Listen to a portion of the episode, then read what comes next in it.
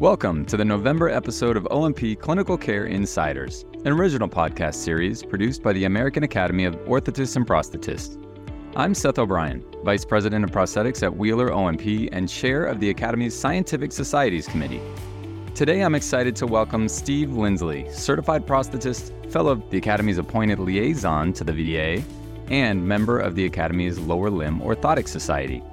Steve is a graduate of Northwestern's Prosthetic and Orthotic program He's a retired veteran with 28 years of military experience and owner of Premier Hope Orthotic and Prosthetic Enterprise in Shreveport, Louisiana. In honor of Veterans Awareness Month, we could think of no one more fitting to serve as our guest today. Steve, it's great to see you and thank you so much for being here today. Thank you, Seth. It's an honor to be here. First and foremost, uh, obviously, with November being Veterans Awareness Month, I want to thank you so much for your service. And really tying into that, I understand O&P kind of found you while serving as an MP. Could you share a little bit about your journey in providing care in Iraq? Sure. I was deployed to Iraq in 03, and I was a captain in the 112th Military Police Battalion. While there, I met Sergeant Chris Cummings, who was a civil affairs NCO we had come across a lot of folks who needed limbs. I had only recently received my certification notice from ABC. And so we ended up, we started out with two patients. We arranged for some components to be donated. And my wife arranged for shipping through FedEx, and they didn't even charge for it. And that was the first of many shipments. I don't know if they realized what they're getting into, but we started with those two treated them in the basement of Saddam's Suhaib Palace and I made lakes, and it was just an amazing experience. Before starting your military service, were you introduced to O&P before that whole journey, or was it during your time in the military? So in 1991, I graduated from Mississippi College, and my degree was in sociology. I had joined the military in 88 strictly to pay for college. Sure. That's being real. While involved, I decided if I was going to do it, I needed to do it to my best. So I accepted an appointment to the officer candidate school. And 15 months later, there was 133 of us that started, and there was, I think, 32 that finished. And uh, I was a graduate, became a commissioned officer, and so I branched MP and then was assigned to my fir- first unit and just did that. I actually was deployed to with Operation Joint Endeavor, the Bosnia Somalia conflict, as my first deployment. And when I came back, my wife and I had a son that was playing t ball, and his coach was the person who introduced me to the field because I was taking night classes preparing for therapy. And I was doing my master's. I was teaching during the day and coming back from that deployment, which is a whole nother interesting rabbit trail. Yeah, sure. I bet. As a detachment commander in Iraq, I thought that everyone was to obey what I said. And those third graders, they didn't agree with me. Much respect for teachers. Oh man, that's right. Okay, so get introduced to this new path, and then I want to circle back to something that you just glossed over like it was nothing. So you mentioned that you had a clinic started to see patients in Iraq in Saddam's palace. Did I hear you right? Correct. We were assigned there, and we had the responsibility for the security of the Iraqi provisional government. We were actually working with the Navy SEALs at the time, and uh, that was a neat mission. But I was a logistics officer, so I had somewhat of a nine to five type job. Not quite nine to five. You're always alert, but I had responsibilities to take care of during the day. And then after hours, all of us had a little bit extra time. We all worked out, did that stuff. But Chris was already in country and he had seen the need. And so he actually knew I was coming and he sought me out. And he is a strong technician and owned a central fab company. And he did not have a lot of clinical experience, but his skills are immense now. He's got great clinical skills in addition to his technical skills. We just partnered up and went from there. It was uh, just an amazing experience. By the time we By the time I had left, we had treated 92, made 92 limbs. Wow. Primarily Iraqi and Iranians, believe it or not. You essentially have a day job, day responsibilities, as you were describing. So, were you seeing patients and helping in this clinic setting, like after hours on the weekends? Yes. You normally were to work seven days. They may arrange a shift where you had a day off here and there, but we wanted to be busy. But they started changing my schedule as we had such a demand for patient care. They would line up outside of the Suhaik Palace gate trying to come in to see if we could help them. And it grew like crazy. So, yeah, I would usually go over around five o'clock in the evening, work five or six hours. And then occasionally on weekends, they would send me up to another area of Iraq, particularly where those Iranians were that Saddam had allowed to stay there with a pledge that they would respond to Iran if they attacked Iraq. They would respond with Iraq on the side of Iraq. Wow. So then to help in this uh, kind of clinic setting, right, and, and you're accomplishing patient care, how do you find all of the hands and bodies and manpower that's needed? Were you using other volunteers from within the, the military or were you training locals or how did that how did you get the support needed to make that possible? That was pretty amazing. We had one of the young ladies who's a chaplain's assistant got so excited about having something positive to do there in country. Our S2, which is our intel officer, uh, his name is Rob. And he's a terrific guy. He's also a civilian law enforcement. He's a sergeant now, and or at least a sergeant anyway, he he loved what we were doing as well, and that's what I was so impressed with is the people and a lot of the folks that we met. As far as the engagement and the overall assault, I don't know that everything was pure on the motives from above, but I do know that the folks I met with really cared for the people there, and a lot of positive relationships were established. And it was an incredible thing to share goodwill with those folks, and they needed it. Sure.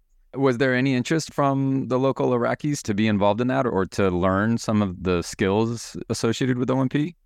Yes, absolutely. We had several through the, it, it was actually through the Army. They were non trained technicians. They came and got their training with Chris and I. And actually, there was five of them that were initially assigned. And before it was done, uh, well, when I left, they were all five still there. And Chris went back about, I think it was 18 months later as a civilian contractor and help continue with the clinic there. And he said that he stayed in touch with them. And two of those technicians went back to school for their master's in O&P.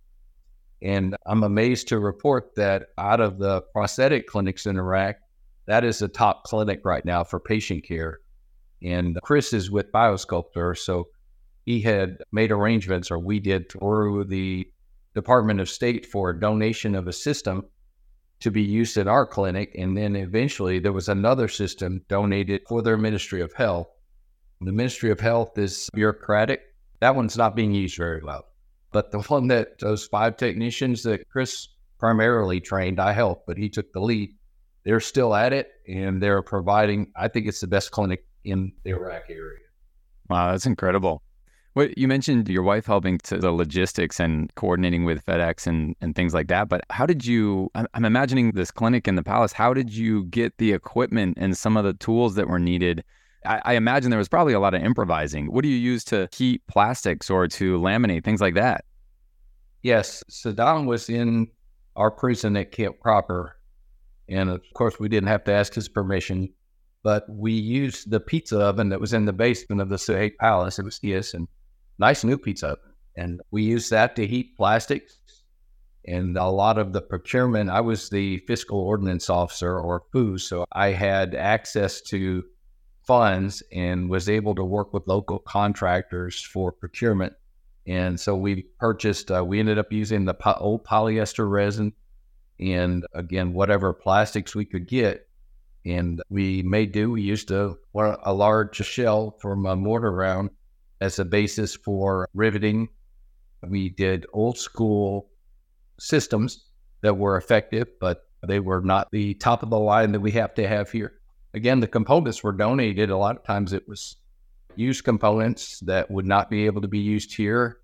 But those folks were just tickled pink to have them because they were functional and it allowed them to walk and run. Man, that's incredible. I think there's something to the oven there. So Saddam's pizza oven, and, and I actually used to use a Cinnabon oven, a convection oven we got from Cinnabon. They were getting rid of it, and, and I'm sure moving offices or locations or something. But I think there's something to those specialty food ovens that's like the secret to O&P. what about some of the people that maybe were involved in the conflict and some of the locals. I think you and I have talked a, a, little bit, and I think we had some mutual experiences in providing care to those who were helping the efforts over there. And ironically, for us, both some experience with interpreters. Can you tell me a little bit about about Homeboy? Oh yes, Homeboy is still in. I believe he's in Maryland somewhere now, but he was assigned as an interpreter to the Special Forces unit at the time, airborne and he got very close with the guys. Of course, interpreters are not allowed to be a part of the conflict; they're to interpret. But a couple of the guys got caught in an ambush, and old boy couldn't see them out there continuing to be under fire. They were they had already been shot. Just to reset, so homeboy is is Iraqi, correct? Jordanian, but much of his family is from the Baghdad area. So local, not somebody who's brought in from the military, but somebody eh, locally in the area there, right? Correct. Yes. Yeah, definitely local. And there, when Homeboy drug his two friends that were our service members out from under fire, Homeboy was shot twice as he did it, once in the thigh and once in the lower leg. The one with the lower leg was bad enough to cause a blood amputation. And of course, we were asked if we could help him. And after we did, he became our interpreter. And I've met some amazing guys here that were in that unit, and they became an advocate for Homeboy to help him to get out of country. Unfortunately, his family was ambushed, and because he was serving as an interpreter, many of them were killed. His wife survived, his father is still there it was really sad and he needed a way out. So these guys that served with him remembered what he did for them and they were firm advocates, strong advocates in getting through all the red tape. In fact, one of them was an attorney, is an attorney. And so, yeah, Homeboy is now here. He has uh, at least two kids at last count. And he is just one of the most patriotic Americans that I know now. I, I was going to say, I, I, can think of a couple of people who are very similar stories that I've been fortunate enough to be a part of their care. And man, the enthusiasm and the excitement that they have for life every day is just amazing and inspiring. Truth. Yes.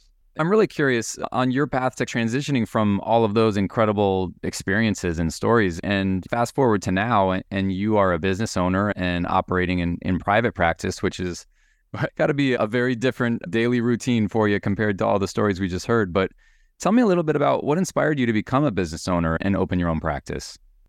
Coming back from Iraq, I had been allowed while there to see patients in a variety of environments. There was mortars going off one time. Uh, I saw them in kitchens. I saw them in bathrooms, out in courtyards where there was. They would get me a bucket of water so I could take a cast. I learned that I could take care of patients in some challenging situations. Sure. And there were some constraints with the company when I came back where I was employed. They're good people, but they did not like the idea of traveling to patients' homes. And I don't like it for the the bulk of the care, but my wife and I talked and we said we can do better than this. And so I will go to a patient to take a cast, and then I'll even do an initial fitting and work out something to help them to get into the office to complete the care. Of course, the goal is always complete independence, and we expect them to come to the office at every visit that they can. We felt like that was a change that we could make to improve quality of care. I bet that that you also looked at everybody here thinking they're using these weird, pointless things like rivet bars instead of the right tools like mortars. Yeah, we are privileged here with our equipment. yeah. What about continuing education? I know in our discussions in the past that you certainly put a premium on that that continuing education part. Can you tell me what kind of role that's played in your practice and, and in your career in general? Sure. We are very committed to improving the field. My training was certificate level. It was not even a complete master's. And to be honest, when I got through the class, if you ask Mark Edwards, Mark would tell you that they counseled me and said, Hey, I'm not sure you're going to make it in this field. And it was amazing to be able to complete all of my exams to be one of the first half of the class to complete it, despite the fact that I was preparing to deploy. And uh, the whole time I was in school, I was a military police commander in the reserve. So I was going back and forth. There was a lot of obstacles, but I understood how important it is to do the best for your patients. If you don't learn, you're not going to do the best for your patients. I have two sons in the field and one other young man who we love that's an amazing employee. And they have all been trained with the way the schools are now. So their training was primarily a lot of it was took place with therapists. So the collaboration and the the network sharing for the better of the patients is incredible. And I love it. So I'm learning from them. I did go back during all the COVID mess and was frustrated because my patient care was being limited. So I went on and did my fellowship stuff and completed it during that time. Obviously, I'm driven. And anyway, we do a lot of lecturing with the LSU system for the physician residents and within the ULM system, University of Louisiana Monroe, for the therapy students.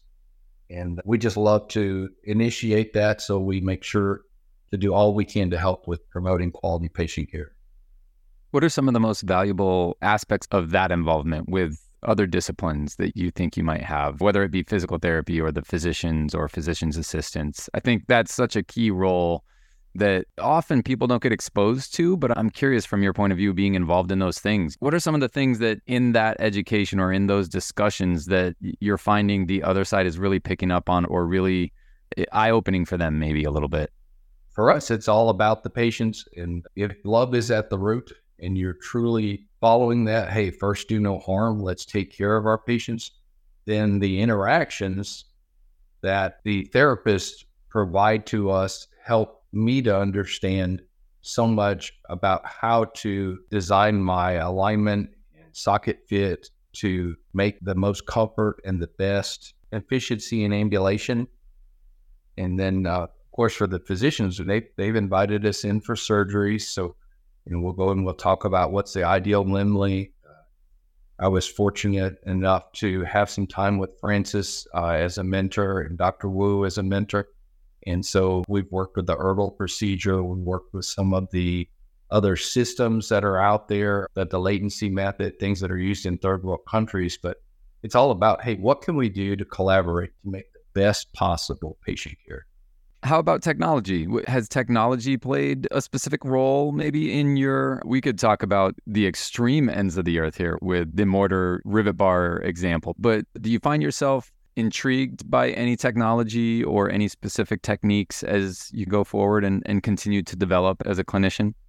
Sure. I'm 56. I am, it's not, as easy for me, but I'm very fortunate. Both of my sons are very adept at the high tech stuff.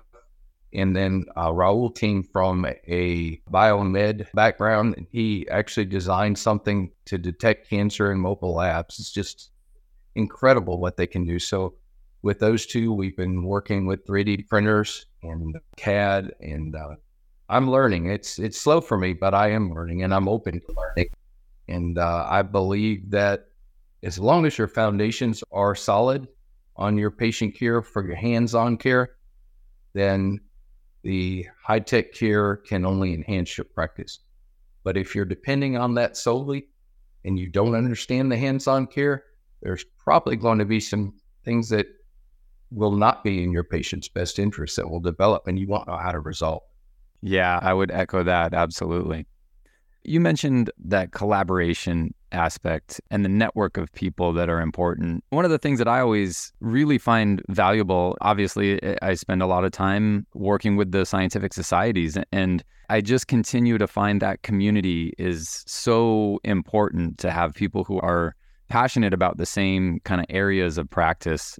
As an example, the, the Academy having the nine scientific societies and soon to be 10, where people can really collaborate and learn and mentor and be meant. Where have you found some of those opportunities to be the best throughout your career? I, I know you're a member of a society or a li- liaison to the VA, a lot of roles that you have played o- over the years with the Academy, but eh, maybe specifically to that collaboration and continual learning, any places that you like to go and tap back into those resources and discussions?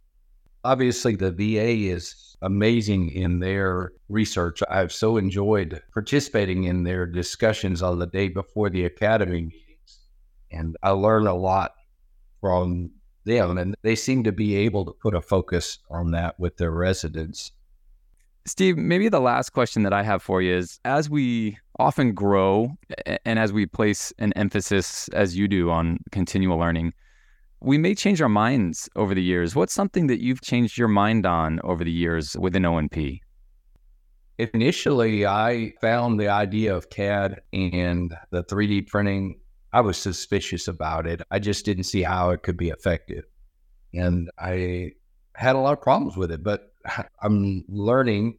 Thankfully, I have a friend who's really, that is, his facility is primarily CAD based. His name is Kevin King. He went to school with me he is amazing in what he does with CAD. And so he's taught me a lot and he is committed to help me as we progress further into that area as an aspect of our practice. But that's the primary thing. I think a lot of the, the digital stuff, if I could get my hands on it, I, wasn't confident that it would be correct. Coming from that old school approach, I, I share that thought more than I realize over the years. I think I was absolutely a, very much a hands on, perfect it with that skill set is the only way to go. And I have very much realized that a different medium and using the technology to our advantage is a very powerful tool. And, and I'm excited to, to continue down that same sort of learning path. Yes, sir. I believe you're a little further along, Seth, than I am, but we, keep those patients as our goals. That's right it, it's a never ending, right? It's just a big mirage in the desert. We keep going down and thinking we're closer, but it never really materializes, I don't think. I'm glad to see you in front of me. I'll just follow along. Yeah. Steve, it's really been amazing talking to you. And, and once again, first and foremost, thank you so much for your service and everything that you've done for the O&P field as well. I can't thank you enough for taking the time to be with us and really appreciate it. Thank you been an honor and a joy to, to serve and to be a part of this field. And I want to thank all of you for listening to this episode of O&P Clinical Care Insiders. I hope you'll join us each month as we continue our conversation with key voices in the O&P community, discussing their areas of clinical care and sharing personal experiences as professionals in that specialty. Be sure to subscribe to our podcast on Apple, Spotify, Google, or wherever you listen to your favorite podcasts. And don't forget to check out the Academy's other podcasts for O&P professionals the award winning O&P Research Insights with Dr. Steve Gard, and O&P Rising, a podcast created for emerging professionals in our field. For more information on the American Academy of Orthotists and Prosthetists, visit us online at onp.org. Thank you so much for listening, and we'll catch you next time.